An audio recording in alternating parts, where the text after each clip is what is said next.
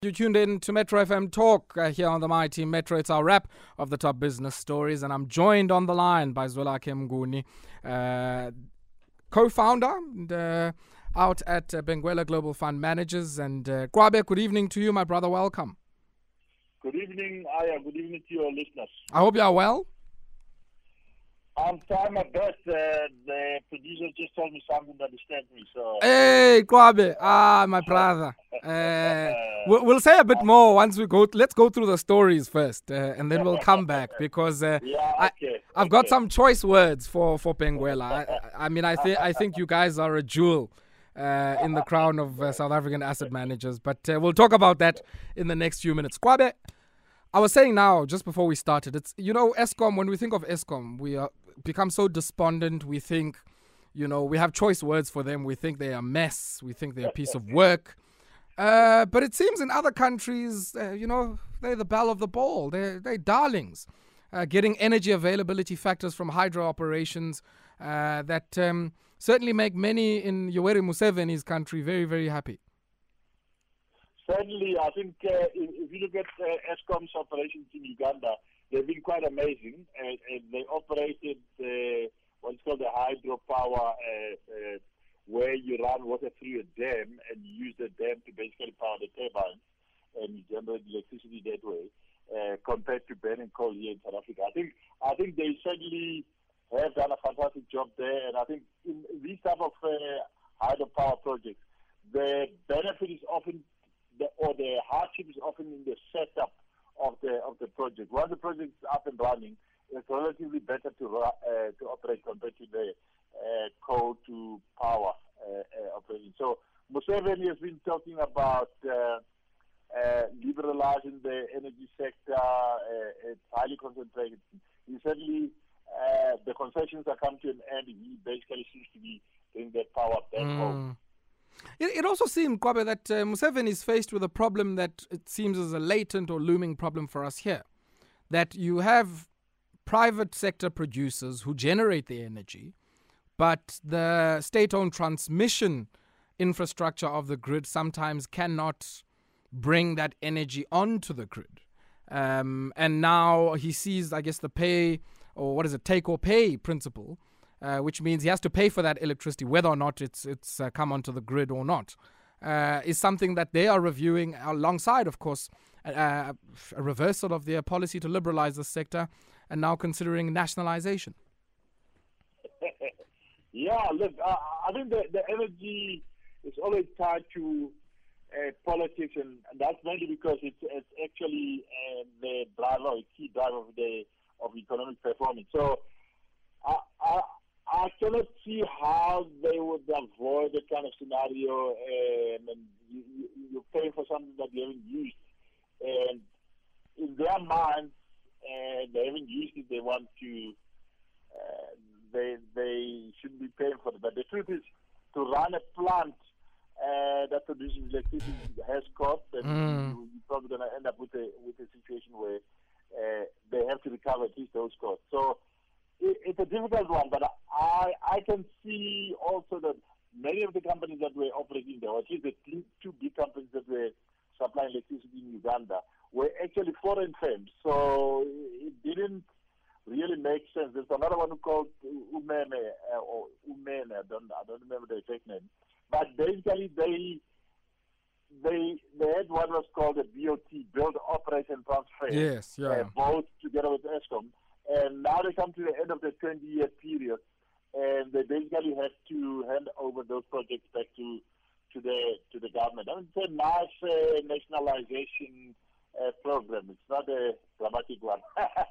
yeah, look, I mean, I guess I guess it also shows us something else, Kwabe, which is, you know, here's the irony that because of the nature of upfront fixed investment and I guess gestation periods and so on, of large infrastructure like this, it's sometimes state owned entities of other countries that come in as private players. So Eskom goes in as a private player or a concessionaire in Uganda. Similarly, for us here, we know EDF, which is the French uh, electricity utility, has some renewable projects here in South Africa. So a bit of an irony there. True. and you know what the main thing is, is that it all boils down to who has funding at that point in time of need. Mm. So the, the people who can raise capital so if you go 20 years ago, Eskom was probably in a much, much better, uh, not probably, but was in a much Oh, definitely, uh, better yeah. shape. Uh, and suddenly, when the opportunity came, I mean, they used their uh, African uh, relations uh, and their capabilities, proven capabilities, to get that, that project. But oftentimes, to fund a project requires a lot of money. And unless you uh, you have a clear or, or a deep pocket of, of, of capital, you are likely to be able to fund it. I mean, these renewable energy projects that are running here, there's a lot of foreign firms and foreign investors that are invested in these projects Sure. directly or directly. So that, that's often a function of who has the money to put money to the project. Money is always chasing the most lucrative projects around the world, so they, they, they try to optimize the returns that way. Maybe just the last one, talking about maximizing returns. There have been some issues in the ability to repatriate dividends um, or any profits from uh, Kampala. Um, any news on that? Yeah, I think the whole African uh, uh, continent, I mean, uh, we're probably in a more privileged uh, situation when it comes to Forex. The, the rest of the African countries are actually quite vulnerable from a Forex uh, point of view. They've got limited resources that they export, and they are then struggling to be able to uh, meet the dollar demand because what you basically have to do to repatriate the money, for example, the Eskom money, you have to go sell the the Ugandan shillings and, and get the and buy rand. And if you don't have enough availability of rand, you basically will struggle and your currency will depreciate because the people take advantage of that situation. Say, oh, uh, if the rent was 10 rand to the shilling, the guys will say, okay, now 115. And your Mm. currency depreciates that way. So that has been a big problem across the continent. And I think uh, Uganda is not unique in that. The repatriation of money has been, you can go Angola, you can go Ghana or Nigeria.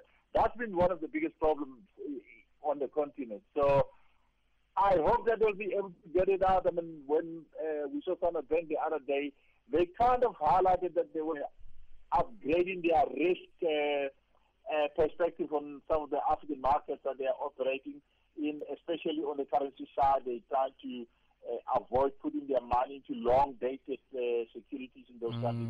Just highlighting the level of uh, uh, risk in, in some of those markets. Yeah, yeah.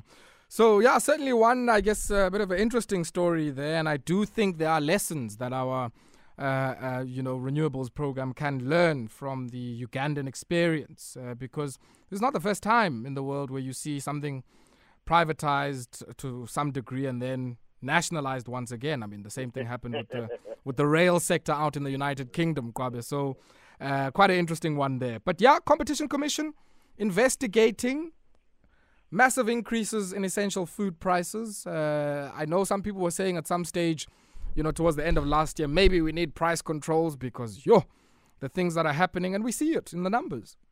A lot of the inflation driven largely uh, by headline food inflation. And similarly, um, if we look at inflation's impact on poorer households, uh, that impact being d- disproportionately larger than that uh, visited on much richer households. And we know poorer households also spend a larger portion of their incomes uh, on food. What's happening here?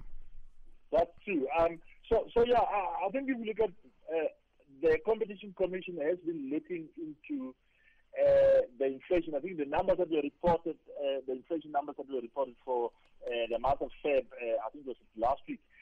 The the inflation in the food market was phenomenal. Was the biggest probably in, in many many years, and I think that has kind of uh, uh, uh, intrigued the competition commission to look at it, particularly things like bread, cooking oil, meal rice, uh, uh, maize meal, and uh, flour and margarine. And they are, the basis of their argument is that w- is that when they look at the input raw materials prices, the increases are significantly less than the end what the end consumer is paying. Mm, so, what's passed on to in the consumer? Yeah. Correct. So between the producer of the raw materials and the consumer, there seems to be a substantial inflationary activity that's happening in the in that space. And the the competition commission is looking into that to say, you know, they they they don't understand this. And I mean, uh, offhand, I think it, it makes sense. I mean, you take uh, the maize meal has gone up by 32 percent uh, uh, up to January, so it, it was around 35 rand versus 27 rand. Uh, and uh, as you said, the impact on the lower uh, earning consumers is material. And when they look at the price, the maize price over the same period, that that wasn't the case, and the, the, the price increase was a lot lower. So we might get back to a situation where, uh, without throwing our age away, that when there was a bread fixing story, if you remember that, uh, that was big, big uh, uh, story that caught the big, the likes of Tiger Brands and, and uh, uh, others. Yeah, so I, I guess this one, you know, I, I'm always interested in to what degree this reveals pricing behavior in the South African market because we know, I mean, you know, any monopolist uh, or oligopolist always has an incentive to inflate prices beyond any corresponding increase in the underlying production costs. And uh, I think that is what is of great and deep concern in this instance. But let's shift to another story here, Kwabe.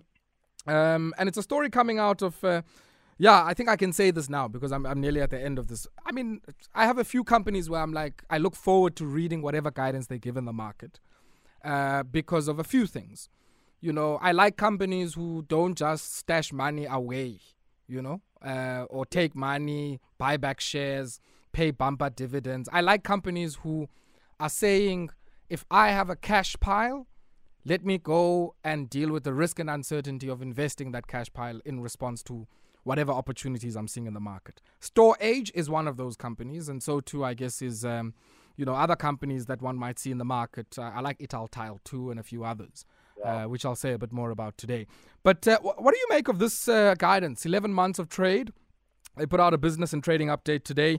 Uh, they are out in the world, of course, of self storage, a bit of a seasonal business, but also a business that relies heavily on um, availability of well located land. What do you make of um, the guidance they've given you? Look, it, it was actually quite positive. I mean, they, they did highlight the fact that uh, there is some seasonality in the run up to the winter months uh, where they see a bit of a, a, a lull towards the winter months and then picks up uh, post winter. But if I look at the occupancy rates uh, on a like for like basis, I mean, the occupancy rates have, have stepped up uh, quite meaningfully. Mm. Uh, and the, the rental rates have gone up. I mean, in SA, I think they managed to get inflation of about uh, 7%, and they were able to increase the occupancy by 2%. So, quite a big uh, and positive uh, uh, impact because as you increase the occupancy, you're not uh, paying any additional cost, especially for this type of business. And if you look at uh, in the in the UK, they were also able to increase uh, the occupancy by one percent, and they were able to also increase the the, the rental rates by by about uh. So quite a positive uh, uh, outlook that they, they're putting out also in terms of going into their new project. They've, they've got a number of sites that they they've uh, acquired that mm. are in the pipeline, and those sites seem to be uh, making progress, uh, especially on the SA side. There are some some some expansion projects. There are also some uh, projects that they they have been working that are getting close to to completion. Uh, so yeah, I mean it looks like the 900 that they committed, the 900 million that they committed to increase space by 60,000 uh, square meters, mm. seems to be uh, in line. So to your point that they are not just sitting on the cash and, and buying back the shares, they are putting it to work. And when I look at the locations that they are targeting, uh, it looks like I mean, Morningside, uh, Bryanston, Pinelands, those are like a higher end locations. Sure. So, so probably those are the people with most of the junk that need to store as well. yeah, it's all that junk. It's all that junk you have to take out in summer. You know, uh, clearly, all of you very rich people there in the north, you you pack your houses in with heaters and all manner of things in winter that you have to clear out uh, and make some space for in self storage. But Kwabe, I would have wanted us to talk about the employment numbers, but let's shelve that just for a second. Uh, my brother, I wish to really convey um, on my behalf personally, but also on behalf of uh, the team that I work alongside here, our immeasurable gratitude to you um, for really being with us from day one, um, always availing yourself, your reliability, but also your insightful and incisive analysis into the markets, which I know we're not the only people who treasure it, uh, but so too do many of your clients and many South Africans. We appreciate you, my brother, and uh, you know I, I, certainly know this is not the last time our paths will cross. So it is uh, from us, at least till next time uh, on this particular platform. Is our Pindibonane elsewhere, yeah.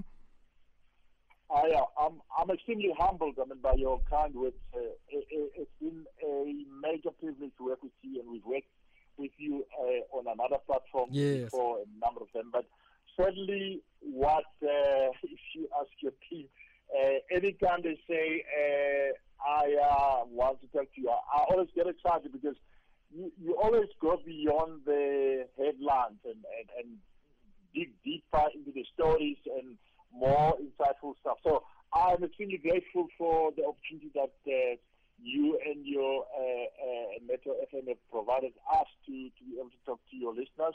And thirdly, we we look forward to working with you guys uh, uh, in, into the future.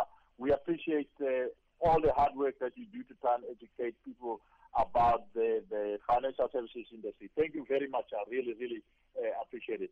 Thank you so much, Kwabe. And uh, as I said, uh, so pinda slangane, because uh, one of the stories that still has to be told is uh, your story and the story, of course, of Benguela Global Fund Managers. As I said, you guys are a jewel.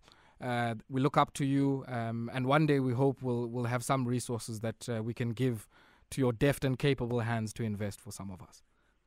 So thank you. I, I look forward to working with you uh, in future, and, and certainly it's been a huge privilege, and I'm, I'm very sad that uh, you you you leave the platform. But as you said, yeah. we'll we'll come together somewhere else. Uh, Thank I'm you sure. very much, Kwabe. Thanks, Thank my you. brother. Thank you.